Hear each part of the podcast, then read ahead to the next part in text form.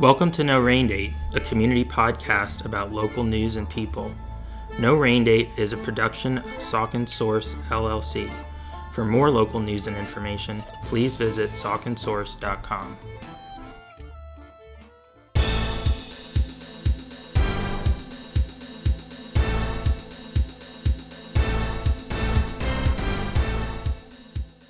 Hello, No Rain Date listeners. I'm Josh Popichak, the host of No Rain Date and the publisher of Saucon Source, here with the news roundup for the week ending August 16th, 2021.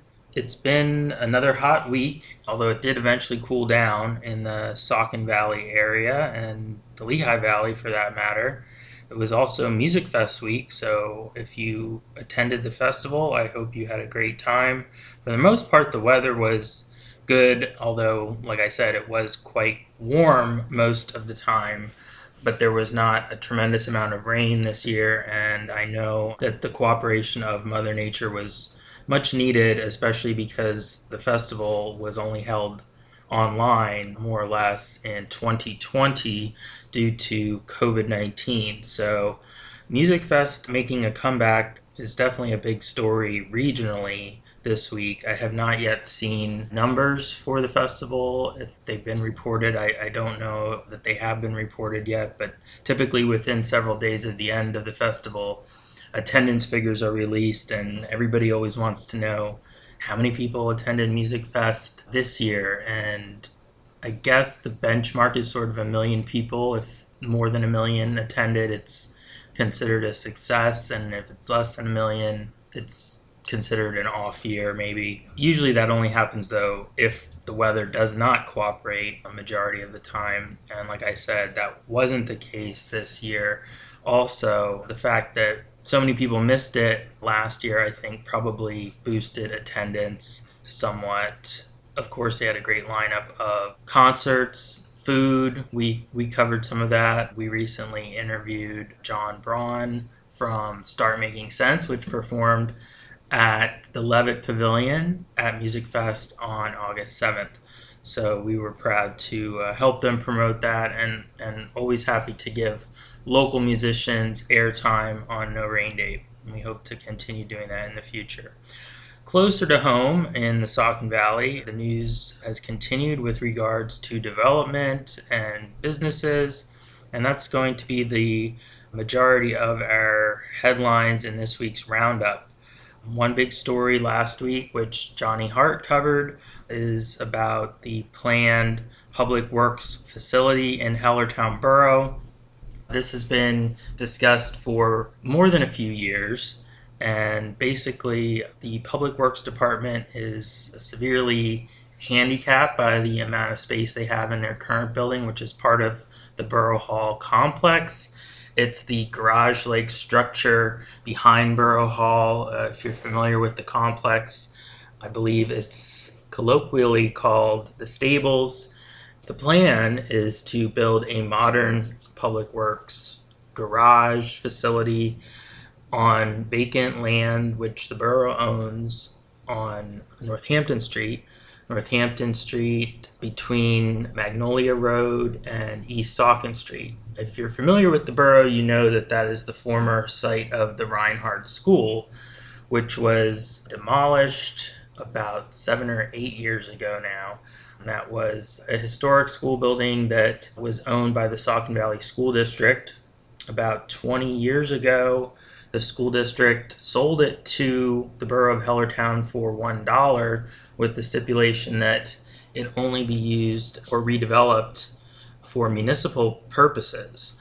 So the borough could not simply turn around and sell it to a developer to build houses on it or anything like that. The land, as I said, has been vacant for quite some time. The borough does not have a lot of land that it owns, and certainly to buy land right now would, would be cost prohibitive. So that's sort of been the attraction to the Reinhardt site there has been opposition, of course, from from neighbors, primarily people who live in that immediate area, and that peaked a couple of years ago with a petition. But it seems that the neighbors have acquiesced to some degree or accepted the fact that this is likely going to be built. to their credit, the borough has made modifications to their plan, and much of Johnny's story focuses on the changes that they've made. They've reduced the footprint of the building, so it will be smaller overall. They've added additional buffering around it in the form of landscaping. They've also said they will build a pocket park at the east end of the Reinhardt Field, which is not going to be developed. That was not going to be developed previously, but the pocket park is hopefully, I guess, going to sort of make up for the loss of some of the open space that the residents now enjoy. I think that's the plan. There's no timeline exactly yet for the start of construction. A number of things will have to fall into place. However, they did, when the Planning Commission took up this matter last week, agree to sort of fast track the development process at this point and so perhaps by this time next year, we will be seeing a new building at that location, or at least the start of a new building.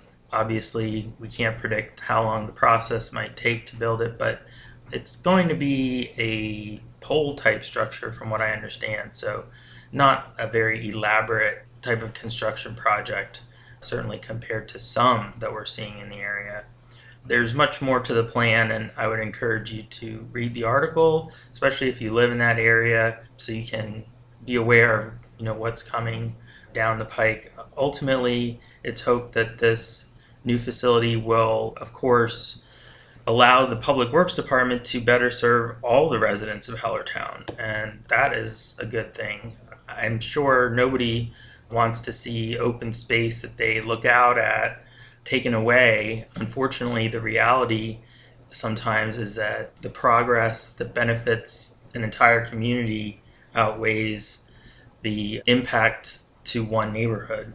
And we see that many times, not just in Hellertown, but in communities all throughout the area. And I don't believe that anyone on council or within the borough administration ever wanted to, you know, punish anybody that lives in Magnolia Road vicinity. They did look at other alternatives over the years, and for various reasons, cost typically being the main one, none of them proved practical.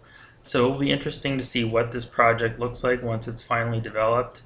And once Public Works moves into that new building, the plan is for the Hellertown Police Department to take over the stables where they are now. So at that point, at least the police will be able to park their vehicles inside a garage and have them protected from the elements. Right now, there is no garage for the Hellertown police vehicles, but that is not in and of itself going to be addressed by this development. There have been discussions over the years about building a new Hellertown police headquarters, but that does not appear to be in the offing at this point.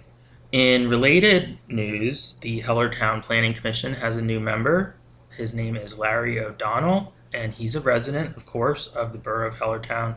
Larry happens to be the president of the Friends of the Hellertown Area Library, and he recently received a master's degree in public administration from Villanova Larry works in the education field, and I can tell you uh, from knowing him personally that he's very involved in the community of Hellertown. He actively follows the news. Of course, he's a volunteer, specifically with the Hellertown Library, the Friends, which is a group that is primarily dedicated to fundraising to help finance improvements to the library. They helped fundraise enough money to put a new roof on the building several years ago. So Larry certainly knows how to get things done. And he spoke at some length about his thoughts regarding development in Hellertown in applying for the Planning Commission vacancy, which is actually one of two. There is still another vacancy on the Planning Commission that needs to be filled. Larry talked about filling storefront vacancies along Main Street in Hellertown he also spoke about the use of technology as far as planning goes, and specifically in the post COVID 19 era, and how significant a role applications such as Zoom have played in not only planning specifically, but keeping the community informed about plans. We're obviously big fans of that. And he mentioned niche businesses in Hellertown, such as Saucon Valley Bikes, and their capability to attract destination type visitors to the community. So, for example, somebody who wants to ride bicycle on the Saucon Rail Trail or walk or run on the rail trail might want to stick around Hellertown a little bit and have lunch somewhere or go to a, a store such as Saucon Valley Bikes, but it could be another store too or more than one. That's the type of thing that planners should be looking at because you want to sort of cluster businesses, amenities, and attractions close together and then market them to people outside the community to draw them in, and that helps the local economy. In a perfect world, that's how it works. But there's a lot to be said for that as part of the planning process. And I'm not sure how much that has happened in the past. Certainly, being a small, smaller borough, Hellertown has not traditionally had the resources to engage in high level type planning as far as initiatives go and, and making the community more of a destination, such as Bethlehem. But Hellertown is is on the upswing with lots of development, and so what Larry says or recommended, I think, makes quite a bit of sense. In other business news, we covered an opening, which is at the Promenade Shops at Saucon Valley, European Wax Center, which is a hair removal franchise, is opening a new location in the Promenade Shops in Center Valley. This will be a place to go to get various parts of the body uh, waxed. You can also get skincare services and other beauty related services there. They have services for both men and women. The new store is located next to Sweet and Sassy, and they are having a soft opening on August 17th. After that, they will be open regular hours. There's much more information in the story and, of course, on their website. European Wax Centers have several other locations in the Lehigh Valley, including two in Allentown and one in the Easton area. In Lower Saucon business news, we covered the opening of not exactly a new business, but sort of a pop up business within a business. I'm not sure what the term is for that, but that's what it is. It's called After Hours Scoops, and it's an ice cream shop within Art Cafe. Art Cafe is an awesome place for breakfast and lunch right on 378 at Black River Road in Lower Saucon Township. We love their food, so we know we're going to love their ice cream. They have a menu that includes rotating flavors, sundaes, milkshakes, floats, all the usual stuff you would want at an ice cream shop. They are going to be open Friday, Saturday, and Sunday into October. Obviously, it's sort of getting late in the summer. I know the owner of Art Cafe, Ann Takis, had originally planned to open this new venture a bit earlier got delayed, but it's still going to be there for a couple of months while it's still warm out. So I hope everybody will stop by. The hours are, I believe, 5 till 9 on Friday, and then Saturday, I think, is also 5 to 9, and Sunday is 3 to 9. Don't quote me on that, but they're open till 9 Friday, Saturday, and Sunday, and, and later in the day. So stop by, look for the big ice cream banner outside. You can't miss it if you're driving down 378. And as I said, it's on it's in the Black River Plaza. It's actually very near Seawaico, which is also home to a great food business, Nick's Barbecue. You got to try Nick's if you haven't been there yet. And the two business owners, Ann and Nick, I think are going to be doing a little cross promotion, encouraging people to come out, grab some barbecue for dinner, and head over and get some ice cream. That sounds like a really fun night to me. And you can walk back and forth, or you will be able to between the businesses. So you won't even have to get in the car and drive on to 378 and you know just that short distance. You'll actually be able to park in one location and then go to the, the other location. So that's pretty cool. And yeah, it's still hot out, so ice cream is the ticket. Further down the road, down 378 and then down 309 a little bit, you may have noticed that there's been construction going on for quite some time at Passer Road and Route 309. We've written about this project a number of times. It's a new Wawa that is being built there, and they are finally making significant progress on it, it seems. Wawa officially has the community on notice now that they are opening that store this fall. So that's pretty soon. They're going to have to be going gangbusters in order to finish it by the fall. But like I said, they have been picking up the pace there, and the improvements at that intersection are continuing. There have been various road closures and cones up to widen the intersection and add turning lanes, which are going to be needed for the new Wawa. Wawa is going to be joined on that site by a McDonald's. The McDonald's is not yet under construction, so I'm thinking that probably won't open until sometime in 2022, but of course, we'll be following that story as well. This will be, of course, a large Wawa with numerous gas pumps. It will become one of the closest Wawas to Hellertown when it opens. However, there's still no Wawa immediately in the Hellertown area. There are plans for a Wawa on 412 between 78 and the Wind Creek Casino in Bethlehem. That has been approved for the site of the former Chris's Diner right by Saucon Park. No announcements yet on when that is going to commence building, but we're keeping an eye on, on that and many other projects that are in the works. Finally, this week we have coverage of an open house that was held at the Hellertown Borough Authority headquarters last week. The Hellertown Borough Authority, of course, is the provider of public water and sewer services to the borough of Hellertown, its residents, and its businesses, and they do a great job. They are um, really making an effort to bring the community in a bit more and engage with them, which I think is fantastic. That's really what organizations and good local government do. Many people are either intimidated, maybe, or don't have the knowledge base to try and engage with a large body, you know, a governmental institution on their own. So it's nice to see the borough authority taking the lead on that.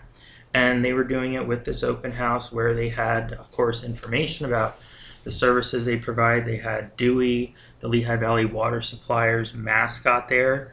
Dewey is like a big drop of water, basically, sort of shaped like a Hershey's Kiss, but blue, if you can picture that. It looked like a lot of fun.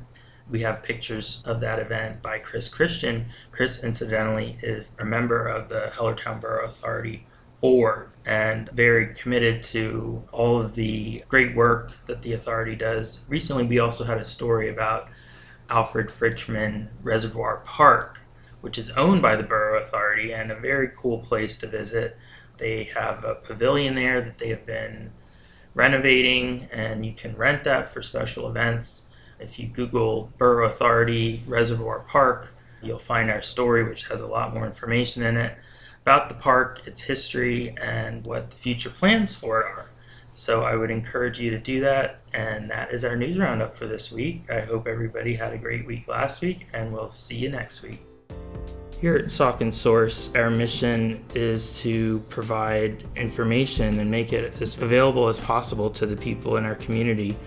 A large part of that is a public service, and we're grateful for the support we have from local advertisers because that revenue helps keep the information flowing to you, our readers and listeners local news production does cost money, and that's why we've also introduced a voluntary membership option on Saucon Source. And we'd like to tell you a little more about that. Essentially, the membership is a recurring monthly contribution that shows your support for the work that we're doing. It helps guarantee that the information will remain free and accessible to you as well as to others in our community, and it also helps fund our future growth. Saucon Source is growing and we're expanding our coverage area. The more support we receive from the community, the better coverage we can provide and the more useful the site will be to you. So that's why we would invite you to visit our membership page on the website, sauconsource.com. You can do that by clicking on Join under My Saucon Source which you'll see on the right side of your screen if you're on a desktop, or at the bottom of any article page. You'll see several membership options, including a monthly membership for $7, a four month membership for $25, or a yearly membership for $70. These are strictly voluntary contribution levels and they're not any part of a paywall. There's no requirement to contribute. But we are grateful for those who have already done so and we hope that you will consider purchasing a membership in the future. Doing so is quick and easy. You can do it securely online and you can cancel at any time. Thank you again to all our current members and thank you for considering becoming a future member. It's my pleasure this week on No Rain Date to welcome three special people from a wonderful nonprofit that's been in operation in the Lehigh Valley for decades now, Habitat for Humanity. They are Alli Ingram, Director of Marketing and Resource Development, Gina Loiacono, Community Engagement and Grants Manager, and Brenda Strockyj, Program Director. Thank you all so much for joining us. Thanks Thank you for having, having us. us. Yeah, I'm super excited to, to have you here. As I was saying before we started recording, I've been a big fan of Habitats since as long as I can remember, which is probably over 30 years. I can remember being a kid and seeing some of the, the projects in South Bethlehem going up, and I thought it was such a at the time it seemed like a revolutionary idea, kind of, and and now it's it's everywhere really. It's it's gotten a lot bigger, which is awesome. I wanted to start off by starting at the beginning and and asking you to tell us a little bit about the history of habitat and then specifically habitat in the Lehigh Valley. Sure. So Habitat actually started, Habitat International started in 1976 in Americus, Georgia. And one of the common misconceptions of Habitat is that it was actually started and founded by former President Jimmy Carter. Right, that makes and, sense. And most most people think that, and it was not. It was started by a family, uh, the Fuller family. They went to uh, they went on a mission trip to Africa and came back with the idea to start Habitat, so humble homes, humble affordable homes for low income families. And on a farm called Koinonia Farms, that's really where Habitat started. Hmm. And from there, it grew into many countries over the last four or five decades. And now in the Lehigh Valley, we've been here since 1989 and we recently just finished our 125th home hmm. here in the valley as well as our restore has been in operation for over seven years now. Wow. Yeah, so we definitely surprisingly to a lot of people we've been here for quite a long time but we've been blessed to be able to work with many families local. Very cool. Yeah, I didn't realize exactly how long it had been, but that's that's awesome, and, and 125 homes is a great milestone, and certainly the restore I, am a big fan of that. I want to talk a little bit more about that later but for those who don't know that's located on grape street in yep. whitehall. Correct. It used to be the circuit city it I did, think. yes. Yeah i'm dating myself but it's a great place to find all kinds of items for your home and support habitat at the same time. Absolutely it's an incredible store. You never know what you're going to find there. Yeah yeah. No i want to i want to get over there one of these days again well, you just answered one of my other questions, which was how many homes have you built? How does the process work as far as building a home? You obviously have to locate, you know, a site and acquire land, and then there's planning, and I'm sure this all takes time and a lot of people and a lot of logistics. Yeah, so we do have a property committee that get together to find a lot where we can build the goal is to try to help as many families as we can. So we want to buy an affordable lot for us because we are a nonprofit, but also be able to build as much homes there as we can. So that's normally what we try to look for. Right now, currently, we have an eight home project in Tacoma Street in Allentown, and they're twin homes, so four twin homes, well, eight twin homes. And so, yeah, so that's how we acquire the properties. And the homes that we have available is the homes that we offer to the families. Are you typically building like twins or townhomes mm-hmm. because they're more economical or Yes, yes. We build twin homes and it's affordable, but it also gives a sense of I would say getting out of the apartment lifestyle and it's just a single we used to build single family homes with a garage, but now with as the years go by it's becoming more unaffordable with the taxes rising. So twin homes is a bit more affordable but still have that sense of privacy that f- people are looking for and it just it feels like the families would like that better. Right, right. Well, if you're going to go through all that, you want to have the feeling of a of a home at the end, and and certainly, yeah, a, twin is going to give you that. You mentioned Allentown, and and we talked about Bethlehem. What are some of the other communities, or are there other communities in the Lehigh Valley where you have built or are building homes? We are currently working in Allentown, Bethlehem, and Easton. So we have a twin home in Easton avail- available. It is a two bedroom, one bath. In Bethlehem, we have two homes. It is a twin home, a three bedroom, a 1.5 bath. In Allentown, we have the eight home project. All of them are three bedroom, 1.5. Our minimum is usually three bedroom. The one in Easton is a little bit of a rare case. It was a good deal that we had on that property. And it's perfect for a single person or a single parent or with one child. But normally our minimum is three bedroom.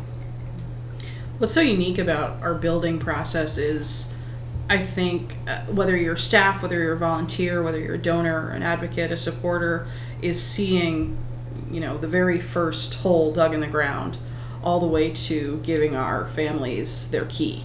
Uh, to open their front door and to, to open the front door to their future and that's what we're really about so sometimes we tend to forget just the sheer number of people involved from city planners to local government and excavators and subcontractors and construction staff and volunteers and the marketing team and our restore staff. And you know it's not just one department it's not just one person. It is an organization wide effort but it's really a community effort too from you know city hall all the way to you know the landscaper who comes out and, and beautifies the property for a family to move in. It's it's a very special and unique style of, of building a community Right. the beauty of, of having multiple homes on a site is that the families actually get to work together and build mm-hmm. their home, their neighbor's home, and they really become family through this process. So right now, you know, having eight homes in Allentown,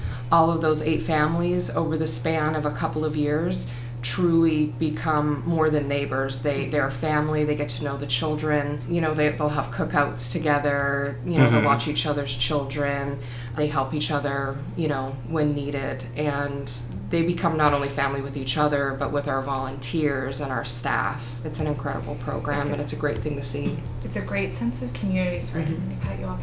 It's so funny, especially on Tacoma Street. The families we have there, they are such a cute girl group hanging out. it's adorable to see them interact with each other when they're. We try to give them some as many options as we can, like cabinet colors, carpeting, flooring, what kind they would like, and they were helping each other out, like saying like, "No, girl, like this is what you want." so it was really great. Um, but yeah, just like Alli said, they go through the program together. They understand how it works. They help each other out because it can be tough going through the program when you have to do the sweat equity hours and you're doing a job, and you know, some people are even going to school full time. So that's three things they have to think about. You know, the older kids will watch the other kids, and it's nice to know who your neighbors are. You know, you get close. It's not somebody random that that is your neighbor. You feel comfortable with them. We do do background checks on our homeowners, so you feel safe knowing who's going to be living next door to you. Right, right. I would imagine too that you know, I, I would hope that the the established neighborhood is supportive because you are building these homes in established neighborhoods. It's mm-hmm. not just like out in a cornfield or something, and you want them to blend.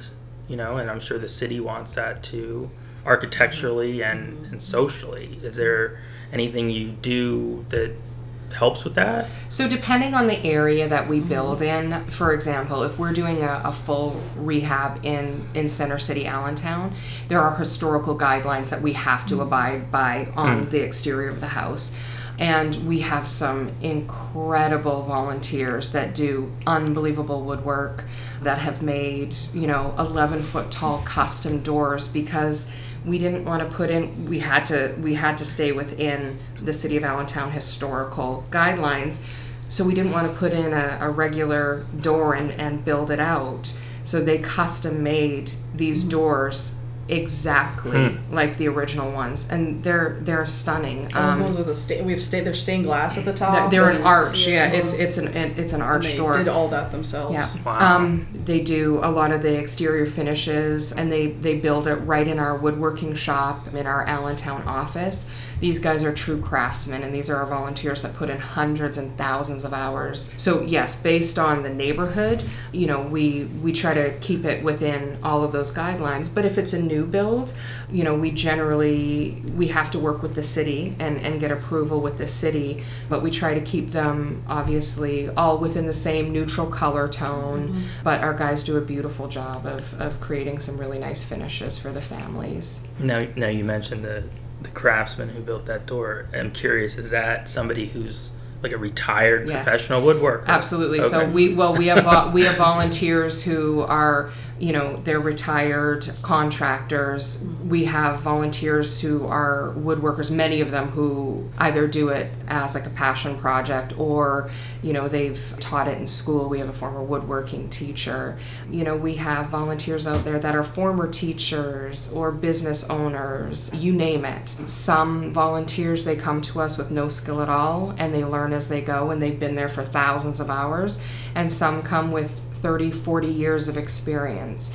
And that's really the great thing about joining the Habitat team as a volunteer. There's no experience necessary, but there's lots of hands out there to help guide you along and teach you some of those necessary skills that you may need. And for some of these volunteers that are out there, you know, they may have started with zero skills whatsoever, and now they can build a house from scratch and do an incredible job. So that's great to know for our listeners because it means like if you don't have a, a skill set or career in building behind you, you can still help. You don't have to be intimidated. Oh, absolutely. I, you know, to, to reiterate a lot of what Alli said, the most mind blowing aspect of our organization, and I mean, probably because it's part of my job, but I get to brag about our volunteers all the time. And our core volunteers on the construction site and our blue crew at the restore a lot of retired people. But they're so just completely selfless completely dedicated to the mission. They are so determined to help others. And, you know and i really think that it is a group of men and women that take kind of an intangible concept of, of love and they put it into action every day in order to love others and to serve others. And whether it be custom craftsmanship on on doors or touch up paint they're involved in every aspect. We do. We have engineers we have chemists we have former postal workers and craftsmen and you know men women. And i think what's been really beautiful is seeing these experienced volunteers who have over 5000 hours hmm. as the requirement to be a core or blue crew member particularly over the past year um, as we've dealt with the pandemic, is seeing these older experienced volunteers embrace new blood embrace these new volunteers who want to get out and serve their communities and and realize that the you know the world is so much more than ourselves. And seeing them take new volunteers under their wing and show them the ropes has been just phenomenal. There was um, a picture that went viral a couple years ago of President Jimmy Carter that he was actually, I believe, in Canada at the time. He actually had a black eye and he had fainted on site and hit his head. And he went to the hospital and he was out the next day and it was hot mm. and it was hard work. He was in his 90s and it really didn't matter. But that right there, that picture is the true essence of all of our volunteers, our core volunteers and our blue crew, and the passion they have for our mission. They are out there day in, day out, it doesn't matter how hot it is, if it's raining, if it's snowing.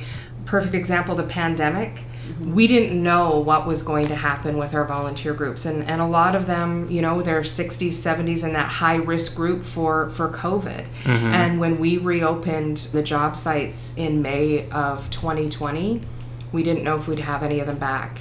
And the first day that we opened we had over 20 volunteers hmm. on site masks on ready to work nothing was going to stop them Wow. throughout the summer, throughout the fall. I mean, they really do work out there. Snow, sleet, hail, heat. They're super dedicated. It's amazing to see the, the quality of their character. This is a generation of, of men and women who believe in the value of hard work, but certainly believe in the value of helping others. And to whom much has been given, much, much is asked. And they absolutely put that into action every day they're out on site. Yeah, and and I think Jimmy Carter really does embody that kind of work ethic. So There's actually a funny story This about. Um, so there's quite a few famous folks that volunteer for Habitat, and one of them is is Garth Brooks and his wife Trisha Yearwood. And usually in Georgia, once a year they used to do a, big build where they would do a blitz build and do multiple houses at once. And Jimmy Carter and his wife Rosalynn, they they're always on site in their building. Well, Garth Brooks was there, and Garth Brooks was on the main floor, and Jimmy Carter was upstairs you know, hammering away. And Garth Brooks was on the main floor talking to some some volunteers, and they were talking about you know music and whatnot. And then Jimmy Carter actually came up to Garth Brooks and said, "Son, are you looking for something to do?" and you know, Garth Brooks says when when Jimmy Carter asks you if you're looking for something to do, you do something. So, you know, he said this this man in his 90s and this he you know, he is unbelievable. I guess the best version of, of you know what we could who we could be as as, as a human being. I mean, Yeah. yeah, he really is an incredible person. Him and his wife Yeah, we see that in our volunteers every day. every day. They're unbelievable. Like I, I could talk about them for hours. I really could. Mm-hmm. yeah, no, I mean that's, and we hear so much too about, you know, a decline in volunteering, and I think partly that's some of that's generational. And obviously, if you are in middle age and you're mm-hmm. taking care of your parents and you're taking care of your kids and working, it's difficult to find the time. But do you do you feel like you are getting a steady supply of younger volunteers coming in? Yes and no. It's been. I've seen a change over the course of, of my past year with Habitat. It is absolutely generational. The love of volunteering and the value of serving others starts in the home. And if that's not being started in the home, then it, it's not something that necessarily intrinsically occurs to a younger generation unless they witnessed it firsthand from their parents, from their grandparents. However, I, I've noticed that just given the nature of the world, how, how things are playing out, a pandemic, seeing people truly in need, we are seeing some older high school students.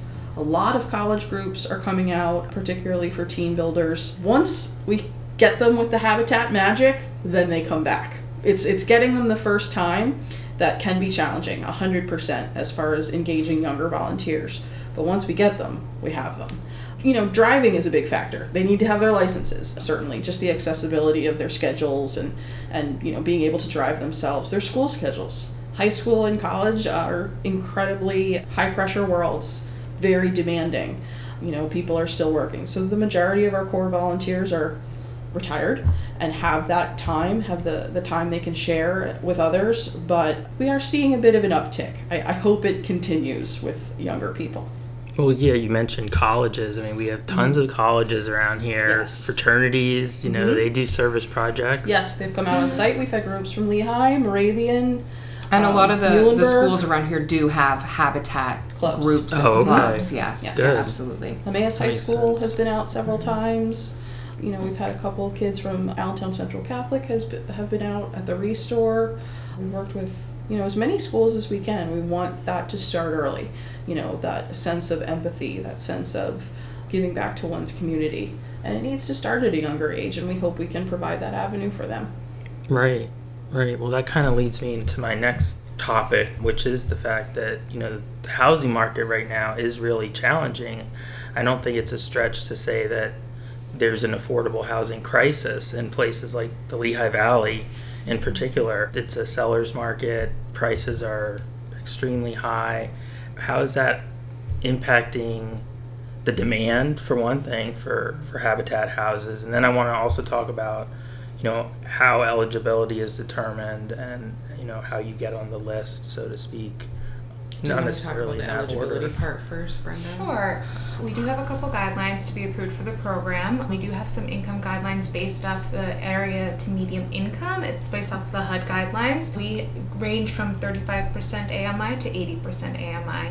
And you, they have to fall within those annual guidelines. We also take a look at their credit scores. It has to be 600 and above. Um, we take a look at their debt to income. It cannot be 43% over their monthly income. Also, cost of housing cannot be 30% over their monthly income. So we'll do like an average of what we think an habitat mortgage would cost in a certain area and see if on top, you know, they would be able to afford a habitat mortgage. Also on top of their debt, would they be able to afford a habitat mortgage? So it's still a mortgage. It's a zero interest mortgage, but it's an affordable mortgage. Mm-hmm. Yeah. And by offering that 0% interest mortgage, as you know, interest rates and mortgages, I mean, they, they add up over 30 years. Mm-hmm. So the point of that is to take that extra interest payment that you would be making a month. And that goes to those general, you know, those everyday necessities food, clothing. They can invest in education, health care, and really give them, you know, more of that stable foundation mm-hmm. and allow them to even, you know, save some money for the future. So it's a really great program. And every mortgage payment that they make comes back to Habitat, our local Habitat, and goes back to building more homes. So it's a cycle where, you know, the money's not going into a bank and filling pockets up, it's going back into building more habitat homes. So it's this really great program that is sustainable and encourages, you know, you know, growth within our community and, and enables us to build more homes in the future for families that um, are in need in our in our area. It's great to think that your mortgage payment is helping someone else. Right. Yeah. Right. That that's really cool, and I didn't know that that's Mm-hmm. how that works. But the, the yeah, I mean, you don't want to hold on to that money because that can help how many more people. Mm-hmm. Absolutely. It's one of the two things that are really kind of beautifully cyclical about Habitat Lehigh Valley is that the the mortgage payments then are back into the program and then we build more houses, but also the profits at the restore. The revenue generated there goes right back into the home building program and our home ownership program for more houses and more families to be served. Right. And I will just say, so one of the questions on the application is what is your current rent payment? And the rent that I see is mm. astronomical. It's like, how are you affording this? This isn't even including your utilities. It's not including your cable bill, your phone bill. How how can the you know I and I can see like why people are behind on their certain payments and we do have a credit contingency program as well. So we do have that 600 credit score minimum. However if you're between the 550 and 600 you can be approved contingent that within the year you're in the program you raise your credit score. So that gives them time to work on their credit. Because we've had seen people you know a bit behind in their credit trying to build it up and you know it, it happens. So we want to be able to have those people apply to our program as well it is a case by case basis. It have we have to see through their bank statements, through their credit report that they are clearly working on their credit. But that's a great thing that was added to the program because it's just it's insane. Exactly, I do definitely agree. It is definitely a housing crisis. I would think that the average amount for rent is thirteen hundred for a one bedroom. Can anybody afford? Can I think, anybody yeah. afford that? And- you know. In Allentown right now for one bedroom, it's thirteen hundred and eighty nine dollars for a one bedroom. So imagine, you know, having a one or two bedroom and you're a single income family, potentially a single parent family with two children. How do you make ends meet?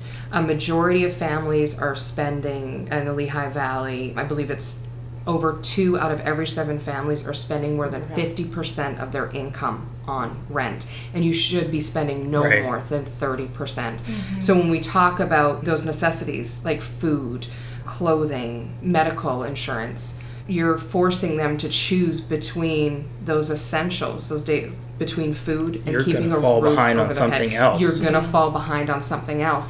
And how does a family like that, you know, ever try to get into the housing market? How do you save up for a down payment on a house when there's never anything left at the end of the month?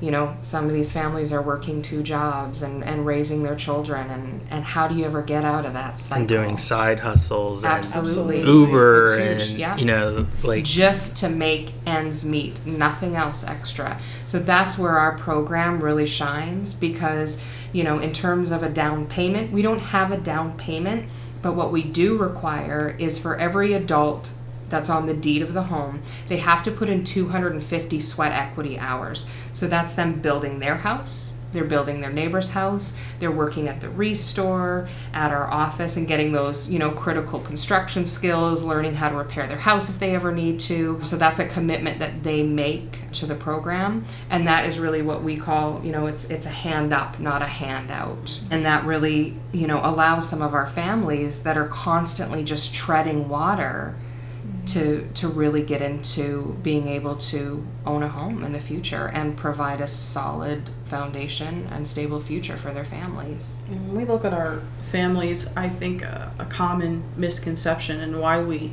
utilize the phrase a hand up, uh, not a handout, is that these aren't hardworking people. They're tremendously hardworking and they are working two jobs and they're going to school and they're making unbelievable sacrifices to provide for their family, but they're hitting roadblock after roadblock after roadblock. And Habitat for Humanity really comes in and helps them break down those roadblocks and helps them build that path with the stability of a reliable future. And um, I have to, you know, talk about my own my own mother a bit. Had Habitat Lehigh Valley existed when I was a kid, with a single mom, she would have qualified for the program, and she was a teacher. She worked as uh, an organist for a church, and then also uh, a synagogue, and she was a host hostess at a local restaurant, which which no longer exists, the Village Inn for for listeners Oh, I- who I remember a real place. blast from the past yeah. and and we were very lucky my my two sisters and myself we we didn't know you know the sacrifices she was making necessarily we didn't question you know why do we have not have this or other kids have this or it, it was never like that but it was because the sacrifices she made and and I like to think that's a lot of motivation behind what I do with Habitat is I, I know she would have qualified and I see that in our homeowners now I see those same things uh, in 2019 and 2020 over 75% of our homeowners were single moms Hmm. and they are just crushing it. You know they're mm-hmm. slamming out their sweat equity hours. They're providing for their kids. We have you know one mom now that she's in her home she got a promotion. She went back to school. She got her degree. You know her kids have you know thriving school careers. And we just see these homes as you know you, you don't think about it in the bigger picture but they're such a, a significant building block.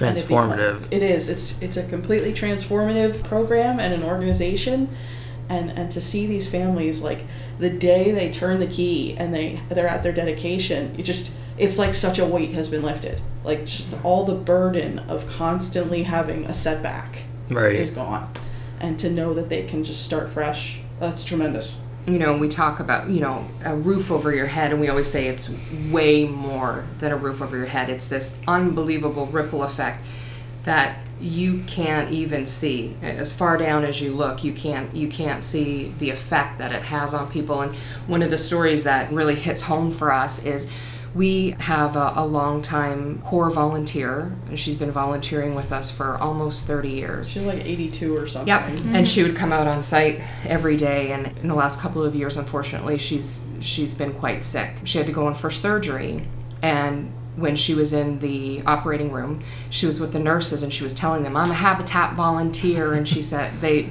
they got all excited and they said, "Wait till we tell your the doctor." And when the doctor came into the room, the nurses said, "Hey, you know, we got to make sure that we treat her extra special because she's a habitat volunteer." And the doctor said, "I'm a habitat kid."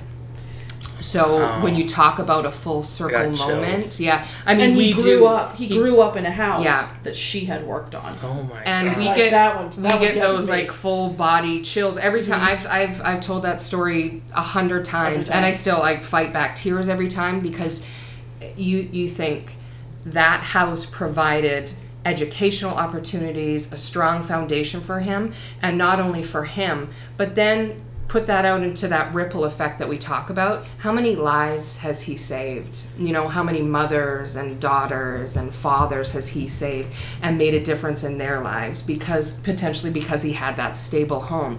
And that's just one story that you know that we have i mean recently we had this year four teenagers seniors graduate on one of our streets this year alone Huh. and i mean it really is a, a program that it's so much more than a roof over your head. It provides food stability. It provides educational opportunities. You know we talk about healthy homes are healthy mm-hmm. families. When it comes down to it you know our volunteers and our staff and everybody involved like we were talking about before from the ground up really is a key part of that ripple effect and integral in what we do in, in our mission. And you probably can't even put a price on how it's positively influencing the kids to be able to see, you know, their role model, their primary role model, finally own their own I, home. I will tell you what we talk about habitat moments and I like uh, even thinking about it but my my first habitat moment where it was just like a, a smack in the face and I cry every time but it was my first home dedication and the home dedication is when the family gets their home part of it is it's a celebration. Everybody that's involved in building the home the volunteers the board members the sponsors everybody gets invited. The family traditionally actually cooks a meal for mm-hmm. everybody and this was the first family I ever got to work with. And they had a 17 year old son and a 12 year old son. And the parents spoke very little english so the sons actually had to translate for them, and they got up and they were thanking everybody, incredibly hard workers. And the 12 year old son cried the entire time he was up there because he was so proud of his parents. He finally got his own bedroom, and when I walked upstairs, he was just sitting there and he was looking up and smiling. It was an empty room, and he was looking up and smiling. And he said, Come here, I want to show you. And he said, This is my closet. And he showed me how the door opened. This is my window. This is my light switch. And that every single habitat child will flick the light switch. This is my light switch. this is how it works. And it's the simplest things, but that we take for granted. That to them, I mean, it's the biggest gift and it's life changing for them and life changing for us. It really is. To be a part of that is, I mean, you can't really put it put into words. To be a part of that in any way, whether you're helping to build the house, whether you're volunteering in the office writing letters, whether you're working at the restore, any way that you can be a part of, you know, getting involved with Habitat, you're making an incredible difference in these families' lives. Brenda's so lucky. She gets to work so closely with our families as the, the program director. And she'll get excited and she'll tell us about them and then we get excited. And then you know we go about our work and we, we move on to the next thing. But then when we meet them and we see these kids come in with mom or dad or both and we say like are you excited for mom and dad to get a new home or to mom for mom to get a new house? And their eyes just they light up. It's unbelievable. We had one like a week ago and i drove home like i was crying. And you know it was like a wednesday. It was no big deal whatevs. And i'm just crying because this these kids were so excited. We had a, a family. We were checking in with them for a fundraising project when we were talking to the son as part of an interview and i said what's the your favorite part about your home? You've been in there for a couple of years now. He was like i love my pantry. It's great and, just, and I, I don't know if this because you know playing hide and go seek with his sister and he talked about like all the food that's in there. He's like i just love my pantry. So again you know like Alli had mentioned simple things that you know the the upper third of the upper third of the world never thinks about and to, to be at habitat to get those uh, pieces of perspective every day is remarkable Yeah. Or maybe he's the next Gordon Ramsay or something. seriously Yeah. seriously And when we, I mean, when we Oh talk, God, when we talk amazing. about you, you don't know. We could have, you know, the next, pre- or you know, a future president of the, Uni- the, the United States, you know, living in one of our ha- habitat homes right now.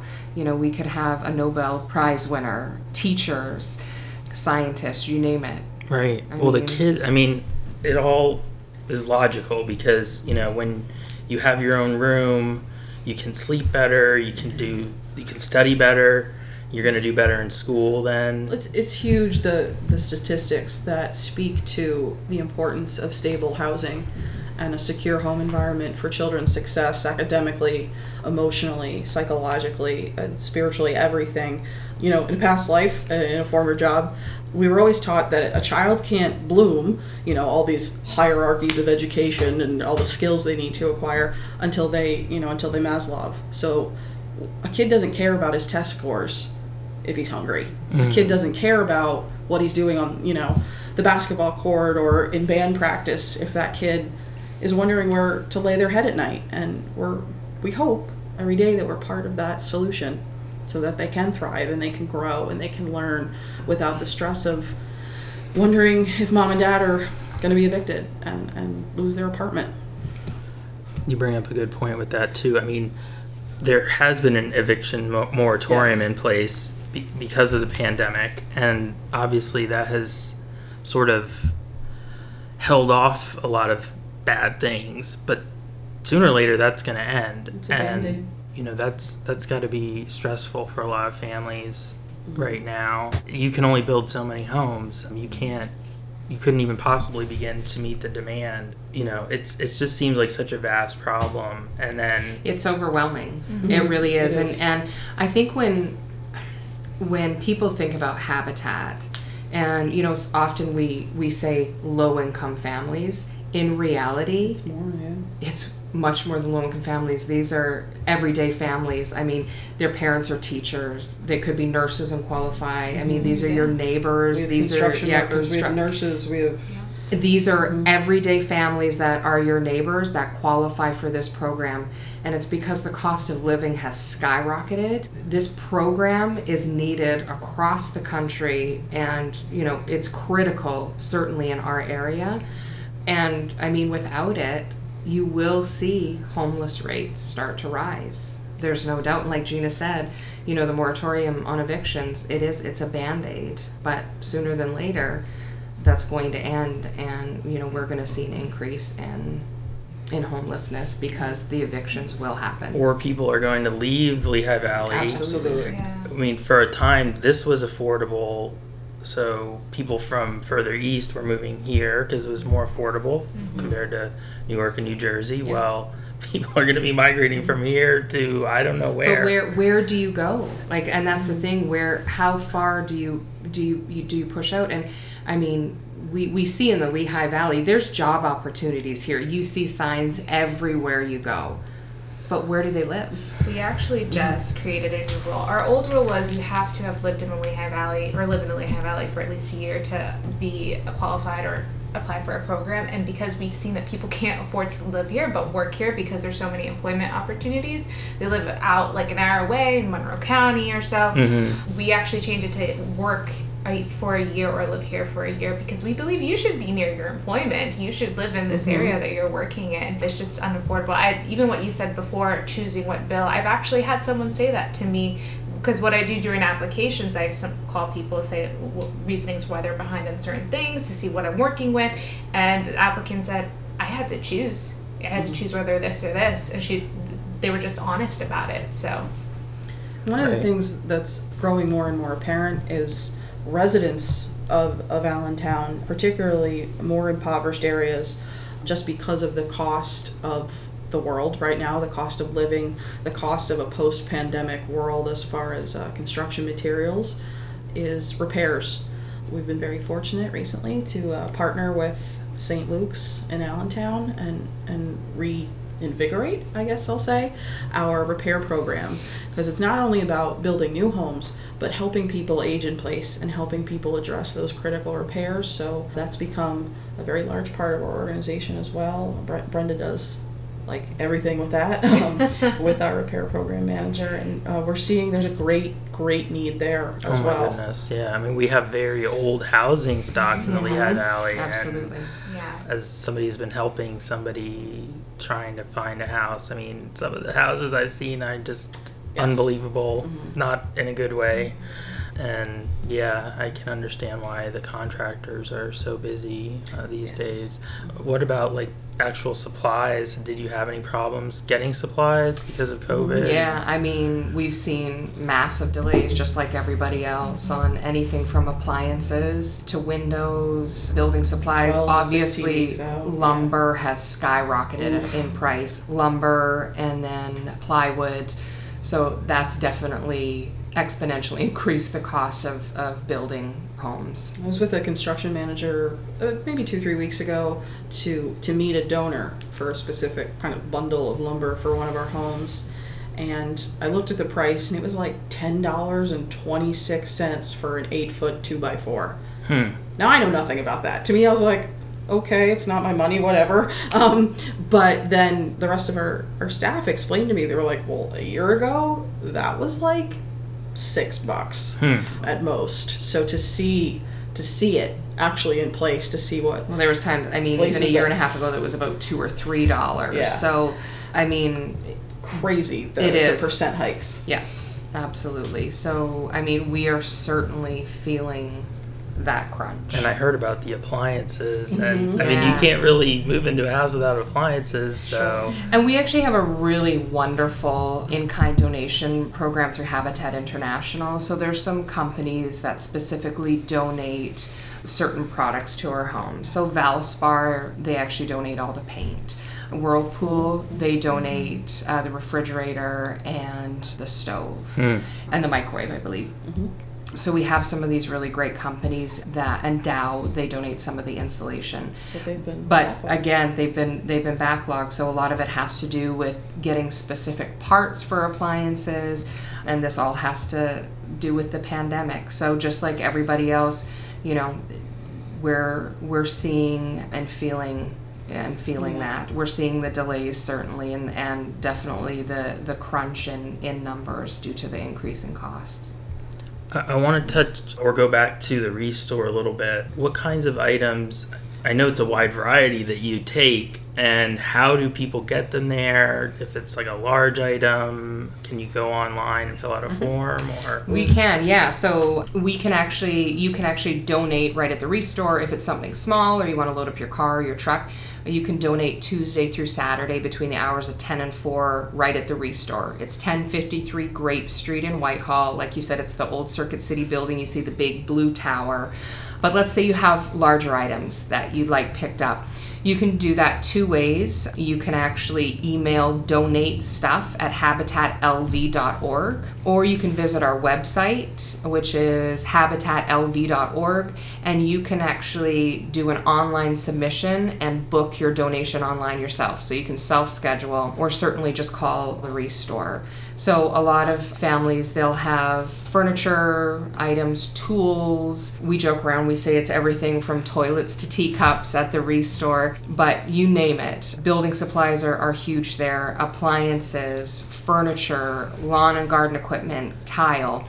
We also have a really cool program. It's a latex paint recycling program where we actually do latex paint recycling events. So the paint can only be donated during an event but you can bring your old latex paint. It has to meet certain requirements 10 years old or newer, no mold, not separating, and it's latex paint only. And we actually recycle that paint and create new paint for it, hmm. which is really great. It's the paint's called Recolor, it's a high quality paint. We do chalk finish interior and exterior. Is that like the only program in It is. It's actually the only recycling program in the Lehigh Valley or anywhere near us, uh, quite frankly. And it's been an incredible program for the Lehigh Valley. We've recycled well over 8,000 gallons of paint. And by doing that, we're taking a product that typically people either dump down the drains or they pour kitty litter into and they throw it in the landfill. Well, we're able to actually take it, we're able to recycle it and create a new fundraising opportunity for Habitat out of technically a throwaway product, which is really I was kind of writing cool. that down feverishly because I have some like nine and a half year old cans of Yeah, and a paint. lot of people, yeah, and you know, like that's that's that's one thing. I mean, over the last year, you know, a lot of and last year and a half, people spent a ton of time in their houses. What did they do? They painted, mm-hmm. right? And they have a half gallon kicking around, or they bought a new house and the previous owners left them a basement full of paint. Mm-hmm. So there's certainly an opportunity to recycle that if it's latex based. Um, like I said, it cannot be just taken any day to the restore. It has to be during one of our monthly latex paint recycling events. Mm-hmm. So feel free to call the restore and we can get you those those dates. The whole restore is just completely economically friendly, which I think a lot of people don't know. Just the sheer number of donations creates to how much has been kept out of landfills. I think there was some like crazy statistic about a number of tons, pretty high up, uh, because when you you donate, yes, the the revenue from the restore recycles back into the program, recycles, no pun intended. um, however, but also recycling and donating your your home goods and like the coolest stuff comes in there. Last year we had an Andy Warhol like a reprint. So not an original, but still of significant value and it was like in the donation center. Yeah, and I, I mean, we we We see the, the wildest craziest things stuff. that come in there. We actually had Lily Tomlin's um, backstage rolling Broadway cart that was donated by someone local. Yeah, it was a One of a kind. Yeah, one of a kind. I mean, artwork. We have antiques. We have brand new products. We get truckload don- truckloads of brand new products donated from furniture to home decor to lamps to tile, toilets. You you name it. we have choppers. yeah, magic choppers. um, you know, you can go in that store every day, five times a day, and not see everything. And you know, we come back in the afternoon after being there in the morning, and it's completely different. So hmm. maybe you come in and you're looking for something specific and you don't see it. Come back again because you never ever know what you're going to find. and and just be be mindful. I mean, one of my pet peeves is just seeing the things that people throw out. The perfectly good furniture. You're just redecorating. You know, there's nothing wrong with You it. know- Please. donate, and- donate. What a great thing to do. Instead of throwing it in the landfill if it's a good reused product help families build homes and futures and you know for them and their children. Who thought like an end table or a doorknob or a light fixture that you took down from you know your grandmother's dining room table? Who thought that that really could impact local families lives? And all of that matters you know and it's a really great way not only to support our mission but to keep stuff out of the landfills and um, which are maxing which out. are maxing out supporting local too is, is so huge with us. Mm-hmm. You know, we support local because we build local and we want our local community, our small businesses to thrive. Um, and a great thing about the restore is it's it's not just low to mid income families shopping there. Everyone can shop there, no matter their socioeconomic status or, or preferences or whatever. It is a place for truly everyone. Um, all sorts of interests and design styles and. you might great. be a, a landlord you might be a diyer you know you could be an artist contractors, you know, everything. contractors you name it you'll find everybody there Now, is that concept unique to the Lehigh Valley, or do you have restores? It's not actually the the restore started in Canada. I think let's see what the. I can't remember what year it was, so maybe just cut that out. But the restore a few years ago. Yeah, a few years ago. The restore, yeah, it started up in Canada. We have over a thousand restores now throughout Canada and the United States. And each affiliate, so in, in our in our local districts, so Lehigh Valley, we run our restore independently. So each affiliate runs their restore differently. So every location that you go to, they may have different regulations on what they can accept depending on you know let's say you're in houston they may accept one thing when seattle accepts something totally different so each restore is is different and unique and and just like the donations they get you never know what you're going to find And, I wanted to mention too that I know in the past you've had something called a stuff the truck event. Yeah, yeah. So we still do that, and actually here in Saucon Valley, specifically in Hellertown, we've done three stuff the trucks here, where we tend to go to a location with our restore truck for the day, and we encourage everybody in the community to come out and bring their stuff to the truck. So we tried to do it locally. We've taken a little pause with that over COVID. We're just getting it ramped up again. So, like I said, we've we've definitely done a few of them in Hellertown. We'll work with different communities. Businesses often will have us out. We've been to a few banks. Sometimes larger companies they'll do large drives like Olympus. Occasionally, they'll do a big donation event where they'll have out multiple organizations. So we try to make it as accessible as possible for everybody. I'm glad to hear you're going to be coming back with those because in Hellertown, I know they were often timed with like the big community yard sale. Yep. So it was perfect timing because if people had items that they couldn't sell or didn't sell, then they could just bring them to the truck. and Absolutely. Everybody and made and, out. and every year in Hellertown we stuffed the truck. We, we actually had to um, we had some volunteers. We actually had to fill our vehicles in addition to our large box truck because everybody here was so generous you know, during the stuff that they truck. So we, we appreciate it. We can't wait to come back next year. I think it's the first Saturday in June. yes. Correct? Yes. Yep. Yep. Yep. And we'll uh, we'll we're always part of that. We always help uh, Yes, promote it You and do. everything. Thank you. We appreciate it. Yeah. Another event, and I think this was the one that kind of got me thinking about having you guys on the podcast, is the She Nailed It event. Yeah, so Yes. we are really, really excited, and we're definitely ready to announce it. And it's a perfect spot to announce it. So, She Nailed It is our signature fundraising event, and what it is, it's a female only nail hammering competition. and you think nail hammering competition? Eh, it doesn't sound too exciting. It is wild. It is Um, intense. These women are. the competition wow. is fierce and they practice for months and i will tell you the winning team this year at she nailed it sunk four what is it 10 penny nails Ten penny nails, yeah. in 14 seconds 15. 15 15. seconds i mean we're talking two hits each they it was absolutely incredible so i mean the competition is intense it's fun it's an incredible time for companies to get together and individuals and, and, and groups and really have a fun time raising money for habitat. And due to covid we had to cancel it the year before last but we were able to hold it outside this year. And the feedback we got from everybody was the event was better than ever but they wanted to keep it outside because it just had a you know it had a different feel to it. So It we was a tailgate, it was a tailgate yeah. So it is a nail hammering and tailgating event. So you have a chance to decorate the tailgate you can do a cookout and people vote on the best tailgate as well best dec- uh, decorated tailgate.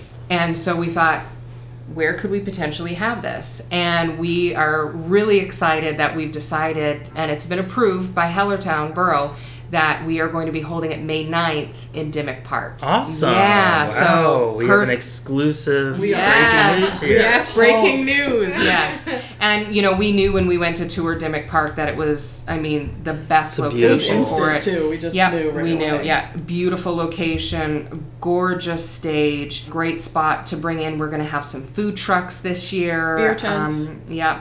Involve some local breweries that we work with. Our goal is to have at least 50 teams and really get the community involved in it. It's an incredible event for us that really brings together women and, and, and individuals, you know, companies across the Lehigh Valley to help bring forward our mission and raise funds. And it's really Habitat. cool too because it, it showcases women in Yes. the building Yes. industry and It's uh, it's phenomenal. You you leave the event pretty jazzed. Habitat for Humanity International and, and our local affiliate is equal opportunity in its its mission. You know, all races, creeds, religions, genders, but there's a great deal of inequity that women face in the housing industry, whether it be purchasing a home, contracting, construction, and events like She Nailed It really try and, and bust those myths and uh, bring women together in all walks of life. Stay at home moms and entrepreneurs and contractors and philanthropists and CEOs and engineers. I mean, these, these women are from such a, a, a vast array of, of fields and interests, and the camaraderie that they form and the uh, collegiality that is present because they believe in the mission is it's just so cool to witness and to see them come together and we actually did a, a write-up recently about women of habitat lehigh valley and the impact they're making uh, in Lehigh Valley style. The, the most recent issue. There's a nice Very double page cool. feature, page 52. Um, but I, I definitely newsstands think on newsstands now. But I, I, I definitely think we are are seeing women in particularly in a role of philanthropy. They want solutions. They they want to not only write the, the check, but they want to get out there and they want to do things and and things like she nailed it. it is a great door opening opportunity for that. And like you said, what seventy five percent of your your Current recent owners owners single are moms, yes. single moms. So Yeah. empowerment. Yeah. Yeah, we're all about that. I mean, I could keep going here. But It's all right. I think we're gonna have to do a part two at some point. Yes. Um, Yeah.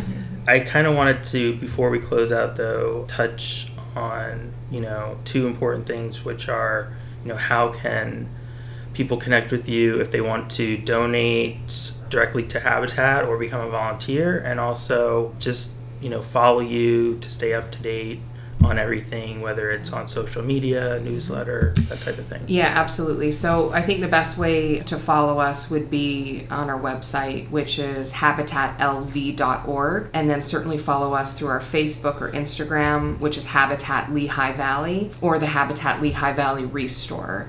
You can reach out to us by calling our office, whether you're interested in supporting Habitat, whether you're interested in volunteering with us, whether you're interested in becoming a homeowner or a repair program definitely reach out to us via the website, email, or mm-hmm. phone. Like Gina said, lots of volunteer opportunities, whether it's the mm-hmm. restore, whether it's, you know, on the build site, it could be office. We say you don't have to swing a hammer to help build a habitat home. And then, of course, many different ways to get involved if you're a company through team builders. We do specific build days on site for companies or large groups or organizations. Sponsorships. Um, sponsorships. So, lots of different ways to get involved through there. And you can reach out to us. The best email address would be builddreams at habitatlv.org. Yep, all one word. So build dreams at Habitat LV. Very cool. I mean, we're we're so happy that you know there are those opportunities, and I certainly hope our listeners will follow up in every way. Of course, we're happy here to help you promote everything that you're doing, and and we'd love to, of course, cover. She nailed it. We will- we will be there. Oh, Absolutely. Um, that's broadcast. exciting. Yeah. Stuff the truck and, and lots of other things. So, yeah, I mean, I applaud everything you're doing and uh, thank you so much for being here. Well, thank Well, you thank for you having for us. having This has been an awesome time. Absolutely. Thank you. We've been recording No Rain Date since late 2019, and we've produced a fair number of episodes at this point. We would love to hear your feedback about what we're doing. What makes you tune in every week? What ideas do you have for interview guests? Is there something that you think the podcast is missing? Feel free to share your thoughts, whether they're good, bad, or indifferent, with us. You can do that by emailing Josh at josh at sauconsource.com.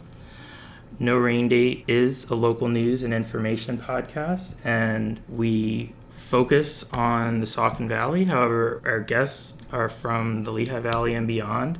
So please try and keep that in the back of your mind when you're thinking about ideas for future episodes. Thank you.